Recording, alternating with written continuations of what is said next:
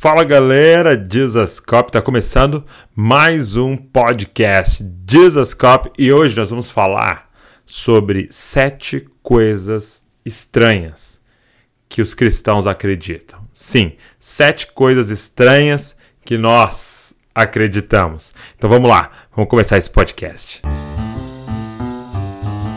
Está começando o podcast Jesus Cop, a revolução das cópias de Jesus. Seja bem-vindo ao Jesus Cop Podcast e a gente tem um objetivo aqui.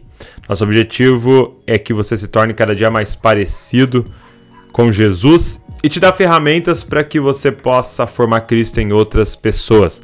Nós cremos que o propósito de Deus para uma pessoa é essa: é parecer com Jesus cada dia mais e mais. E tudo que a gente faz, seja um podcast, seja um vídeo no YouTube, seja é, seja lá o que for, nós temos esse objetivo de te levar à semelhança a Cristo. Se você é novo aqui, seja muito bem-vindo ao nosso podcast. A gente faz ele em vídeo, que é aqui no YouTube. Ele, a gente faz é, em áudio apenas nas plataformas de podcast.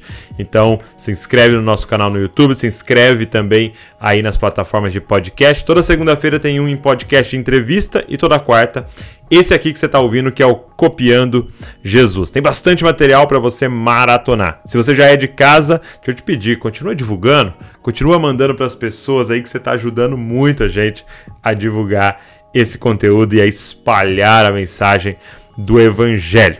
Mas hoje eu queria falar com você sobre sete coisas estranhas. Sim, sete coisas estranhas que nós cristãos acreditamos. Primeiro, se você estiver anotando, você faz muito bem. Primeira coisa estranha que nós cristãos acreditamos é nós acreditamos que nós somos as piores, melhores pessoas do mundo. What?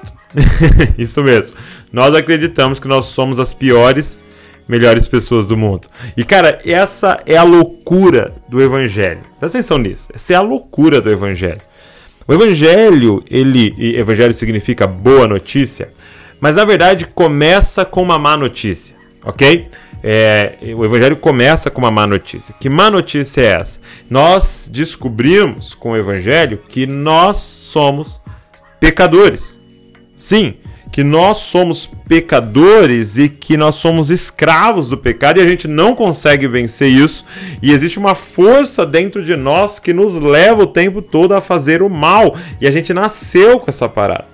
É muito louco que próprio Paulo, apóstolo Paulo, ele vai falar assim: que dos pecadores eu sou o principal. Como que dizendo, cara, eu sou a pior pessoa do mundo. Mas, ao mesmo tempo que o evangelho te joga na lona e te revela quão pecador e mal você é, o evangelho fala que você foi amado, escolhido, adotado e agora é filho de Deus, filha de Deus e herdeiro, herdeira de todas as coisas. Então ele te coloca lá em cima. Olha, olha que loucura isso. Nós somos as piores, melhores pessoas do mundo. Nós reconhecemos que somos pecadores, não somos melhor do que absolutamente ninguém, então nós abordamos as pessoas sabendo quão ruim nós somos, mas nós somos amados, nós somos filhos de Deus, adotados em Cristo Jesus. E aí nós não nos achamos inferiores a ninguém. Sabe, é, é muito louco porque o tempo todo as pessoas ficam entre essas do, esses dois lugares, né?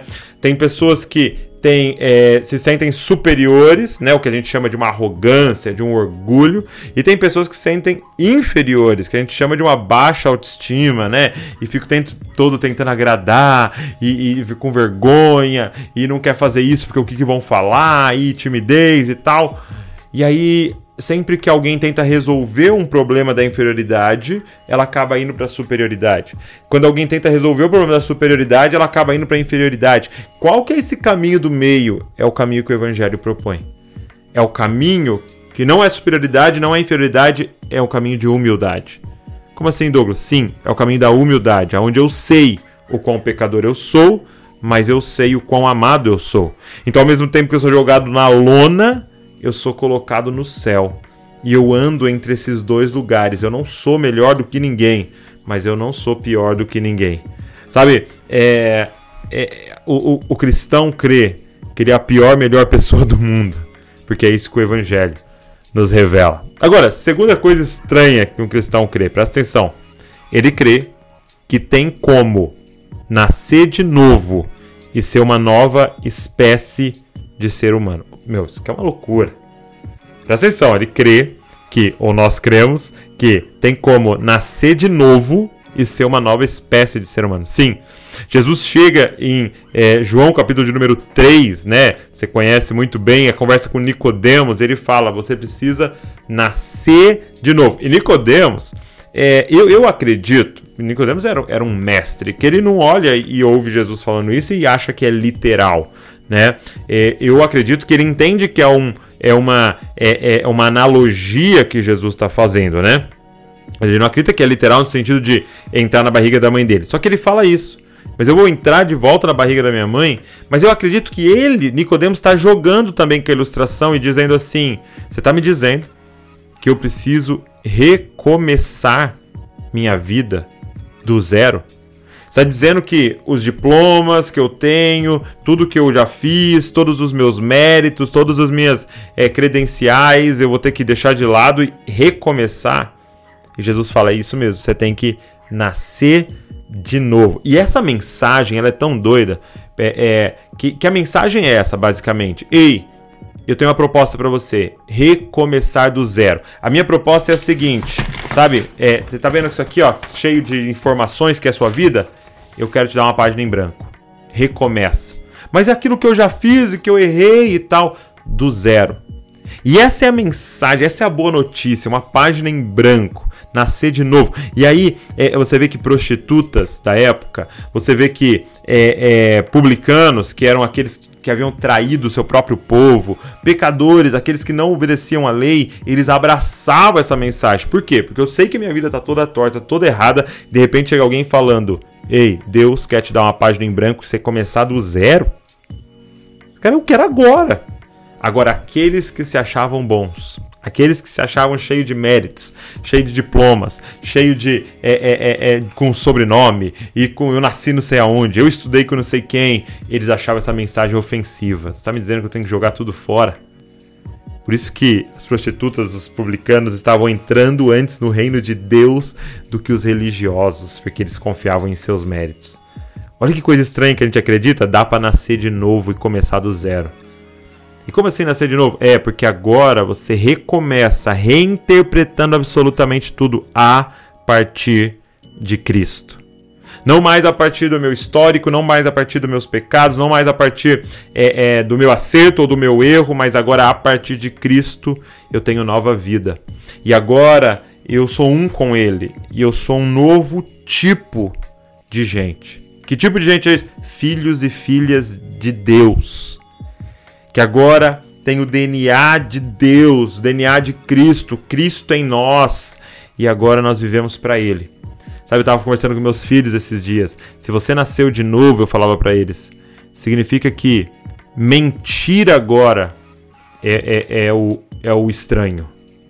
Quando você mentir, quando você tratar mal a sua irmã, seu irmão, você tem que parar e pensar assim: nossa, não fui eu. Eu, eu não fui o eu de verdade, eu não fui o Davi, eu não fui a Luiz, eu não fui o Douglas quando eu fiz isso. Mas isso é uma distorção de quem verdadeiramente eu sou. Porque eu sou filho de Deus e Deus é amor, então eu sou o que? Amorzinho. Então toda vez que eu fujo do amorzinho, é, é, isso não sou eu. Paulo vai colocar assim em Colossenses: você tem que se despir disso como uma roupa. Você tem que tirar essa roupa da ira, da maledicência, das palavras turpes, e agora você vai se revestir. Você tem que vestir todos os dias Cristo. Amor, bondade, paciência, mansidão. Agora, este verdadeiramente sou eu. Então a gente crê que dá para nascer de novo e ser uma nova espécie de ser humano em Cristo. Falar a terceira coisa estranha que nós cristãos cremos.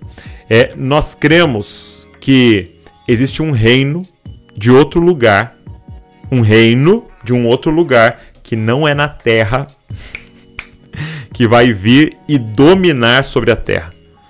Sabe, imagina que eu falasse assim, ó, é, é, tá vindo o exército dos Estados Unidos, eles estão vindo de navio, tá? E eles vão chegar em pouco tempo, e eles vão chegar aqui no Brasil, e eles já avisaram que vão dominar o Brasil inteiro, e acabou. Imagina que eu falasse isso. É, é a mesma coisa. Estou dizendo, tem um reino. Repara que ele fala do reino do céu. Então tem um reino em um lugar chamado céu. E esse reino tá vindo e vai dominar sobre toda a terra. E essa é uma boa notícia para aqueles que fazem parte desse reino já. E uma má notícia para aqueles que não fazem. Por isso que a mensagem de Jesus era: arrependam-se e creiam nessa boa notícia. Ou seja, arrependam-se e passe para o lado desse rei, porque ele está vindo. E ele vai dominar sobre toda a terra. A Bíblia diz: toda língua vai confessar, todo joelho vai se dobrar, todos os reis vão reconhecer que ele é o Senhor. Então, olha que coisa estranha que nós cremos. Existe um reino de um outro lugar chamado céu que vai dominar sobre toda a terra em breve. E é isso o nosso chamado como cristãos: anunciar esse reino e viver já a cultura desse reino. Então, nós estamos aqui, mas nós não somos desse tempo aqui, nós somos já do tempo em que esse reino vai dominar sobre toda a terra. E quando ele vier e dominar, nós já vivemos a cultura desse reino a gente anuncia. Então, o nosso casamento já é anunciando esse reino. A nossa família já é um modelo desse reino. A forma que a gente faz negócios já é anunciando esse reino, porque a gente já descobriu o rei desse reino que está por vir. Ele já se revelou a nós. Esse reino que está por vir, que é futuro, já se revelou a nós através do rei Jesus. E aí eu vou te falar da quarta coisa estranha que a gente crê. Presta atenção nisso agora a gente crê que tem um homem, ser humano, um homem, governando o universo todo. A gente crê que nesse lugar chamado céu tem um trono, e nesse trono tem um homem sentado lá, ok? Carne, tô falando de carne. É um homem sentado lá, governando todo mundo. Seu nome é Jesus Cristo. É Deus que encarnou e ressuscitou, e agora ele é um representante nosso lá, ele é um homem lá, governando todo o universo, o Rei dos Reis, o Senhor dos Senhores, e a gente já vive, vive completamente submisso a esse homem. É o homem que venceu a morte, é o homem que ressuscitou, é o homem que está à destra do Pai. Nós cremos nesse homem. E, e, é muito louco porque que isso muda tudo, isso que a gente crê, essa coisa estranha que a gente crê. Sabe o que muda tudo? É que esse é um modelo de sucesso da minha vida. Em quem crê nele, que tem um homem governando todo o universo e que ressuscitou dos mortos, esse é o meu modelo de sucesso. Já viu é, aqueles caras de 50, 60 anos, todo trincadão, surfando, todo. É, o, e, e, ainda é, ele é CEO de uma empresa e ele tal, e é todo. Você fala, mano, que da hora, qual que é a dieta desse cara? O que, que ele fez, né? Como é que é a rotina dele e tal? E você quer saber porque é um modelo de sucesso. Agora, de repente, deixa eu te falar que tem um homem, você descobre que tem um homem, CEO do universo. E não é que ele tem 60 anos e tá trincado. Ele venceu a morte e vive eternamente. Deixa eu te falar, chegou a hora de você trocar de modelo de sucesso e perguntar qual que é a rotina dele. Como é que ele faz, qual é a mentalidade dele, qual é o mindset dele. É ele que eu quero que seja o meu coach. É ele que eu quero que guie a minha vida. Eu quero ser igual a ele. Eu quero ser uma cópia dele.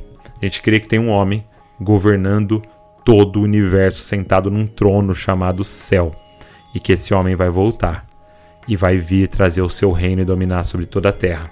E aí, a gente crê também, de falar a quinta coisa estranha que nós cristãos cremos, que Deus também é arquiteto.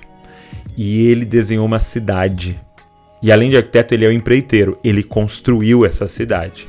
E que em breve essa cidade vai descer do céu e vai aterrissar na terra. Essa cidade se chama Nova Jerusalém e está descrita no último capítulo é, de Apocalipse. Então, a Nova Jerusalém, cidade de Deus, vai descer na terra. E aí Deus é, vai governar sobre toda a terra a partir dessa cidade que ele mesmo construiu. Nós cremos nessa cidade. Então, quando Deus, é, em Gênesis, 20, é, Gênesis 12, perdão, chama Abraão, e fala: Vou te levar, você e a sua descendência, para uma terra que eu te mostrarei, ele não estava falando simplesmente daquela terra de Canaã, daquela Jerusalém, mas já era um apontamento para essa cidade que ele está construindo, ou que ele já construiu e que vai descer. Tanto que é, Abraão, passado alguns dias, chega no lugar onde seria a cidade. E ele fica ali, aguardando essa cidade. E Hebreus vai dizer que ele ainda não recebeu o prêmio, que ele ainda não entrou na cidade. Por quê? Porque está esperando a gente terminar a nossa parte, ser aperfeiçoado, para que a gente entre nessa cidade. Que o próprio Deus é o arquiteto e construtor. Irmão, não sei se você já foi em alguma cidade dessas top assim, conhecidona, tipo, sei lá, Paris, Roma, Nova York, Dubai. É, não sei se já foi nessas cidades. E é lindo, é maravilhoso. Eu tive a oportunidade de ir algumas e ver. Algumas você já viu documentários, já viu foto. É uma coisa maravilhosa. Agora, deixa eu te falar. Você imagina uma cidade que Deus é o arquiteto e que Deus é o construtor. Eu quero ver e entrar nessa cidade, a Nova Jerusalém. É, então a gente crê que tem uma cidade feita por Deus que vai descer do céu. Sabe a sexta coisa estranha que a gente crê? A gente crê que todo tempo, em todo tempo, nós estamos sendo assistidos e ouvidos. Olha que coisa estranha que nós cristãos cremos, que o tempo inteiro, agora aqui, você aí, eu não sei se você está sozinho aí, mas deixa eu te falar uma coisa, você está sendo assistido e ouvido. E mais, e você está sendo ouvido nos seus pensamentos. Que esse Deus é, onipresente tudo vê e tudo ouve e tudo sabe. Então ele sabe os seus pensamentos. Sabe, esses dias atrás, a gente estava lá é, é, preparando tudo para começar o culto online. E eu não sei o que aconteceu, sem querer a gente apertou lá e uns 10 minutos antes começou o culto é, começou a transmissão, mas a gente não tinha, não, não sabia. Então a gente tava todo mundo trocando ideia no estúdio ali, se preparando para começar e a live rolando e todo mundo ouvindo a gente, sei lá, tinha entrado cento e poucas pessoas ali. É, e aí alguém, a Val falou assim, gente, tá ao vivo aqui, é normal isso?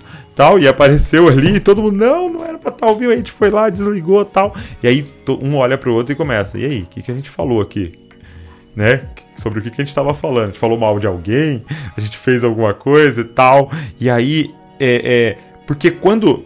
Eu, eu, presta atenção nisso, quando começa a live, quando você está sendo filmado, por exemplo, agora tem uma câmera na minha frente, vira uma chave na sua cabeça e fala: Cara, eu preciso prestar atenção no que eu vou falar, eu preciso prestar atenção no como eu vou agir, eu preciso prestar atenção no como eu estou vestido, eu preciso ver que tá, tá bom meu cabelo aqui, porque nós estamos na presença de alguém. Sabe o que nós cristãos cremos? Que nós sempre sempre e sempre estamos na presença de alguém, cara. Sempre. Nem, não tem nenhum momento que nós não estamos sendo assistidos e ouvidos. Não existe um lugar a sós. É isso que a gente crê. Então, é, eu, eu, brinquei com os meninos lá, né? E, e, o que me veio na cabeça é: no céu a live está sempre ligada. No céu a câmera está sempre ligada e o microfone está sempre ligado. Então presta atenção em cada palavra que você fala. Presta atenção em cada escolha que você está fazendo. Presta atenção até o que você faz no secreto. Porque ali no secreto você está sendo assistido. Ali no secreto você está sendo visto, você está sendo ouvido. E presta atenção no que você pensa, porque até ali nesse lugar ainda mais secreto você está sendo ouvido, você está sendo assistido ali naquele lugar. Agora, a última coisa que nós cristãos cremos, que é muito estranho. É muito estranho, gente. Nós cremos que a arma mais violenta que existe é o amor. Ah, como assim, Douglas? Se nós cremos, ensinados pelo nosso rei, que a arma mais violenta que existe para vencer batalhas e guerras é o amor. Presta atenção nisso, gente. Eu tô falando de verdade, de arma de arma para vencer. Jesus ele veio ensinar como é que faz violência contra a violência. Sabe como? Amor. Ele vai dizer que vocês são loucos, é só seguir a lógica. Se você agir com violência contra a violência, o resultado vai ser violência, porque violência mais violência dá o quê? Violência ao quadrado. Agora ele falou assim: você quer vencer violência, você tem que usar uma arma que é ao contrário da violência para vencer a violência. Como? Amor. Então, se derem na sua cara de um lado, foi violento. Você quer ser violento contra a violência? perdoa. Dá mais uma oportunidade de relacionamento. Se aproxima novamente. Se vierem é, com injustiça, tentando tirar sua capa, que é, é nessa injustiça seria quase que um, um, roubar, processarem você pela sua capa, sabe o que ele falou? Seja violento contra a injustiça, dê também a túnica. Porque como é que combate o roubo? Com generosidade. Olha que loucura, o cara chegou diante de você como ladrão e vai sair como alguém que foi presenteado. Você não vai ser mais ladrão. E eu sou tão violento quanto o ladrão que você não vai sair daqui ladrão, você vai sair daqui alguém que foi presenteado. Tô aqui de presente para você. Cara, é, é, é, uma loucura. Você entende que o que Jesus veio fazer não é porque Jesus era bonzinho. Ah, não, porque Jesus era mansinho. Não, é porque ele era violento contra a violência, contra a injustiça, contra o ódio. E só tinha um jeito de fazer isso, sendo o contrário disso. Sabe o que eu, eu fico maluco hoje é que é, é, a gente vê alguma coisa errada que está acontecendo e aí a gente quer combater aquela coisa errada como? Com os mesmos métodos que aquela coisa errada fez. Que, que, aquele, aquele que estava errado usou. Não, gente, se você quer acertar, a gente vai ter que fazer de forma diferente. E a Bíblia diz, cara, o, o reino de Deus é tomado à violência. Por quê? Porque aqueles que amam a Deus e o próximo violentamente. Você quer ser violento contra um abusador? Perdoe. Ore por quem te persegue. Abençoe os seus inimigos. Jesus vai falar assim: se você amar quem te ama, qual é a diferença? Se você orar por quem te abençoa, qual a diferença? Se você der festa para quem vai dar uma festa te chamar, qual é a diferença? Eu quero os violentos que têm a coragem de fazer o contrário do que o mal faz. Quando ele entrega a vida dele naquela cruz, ele estava sendo violento, cara. Muito violento. Dando um golpe tão forte a ponto de matar a morte. A morte foi morta na morte de Cristo.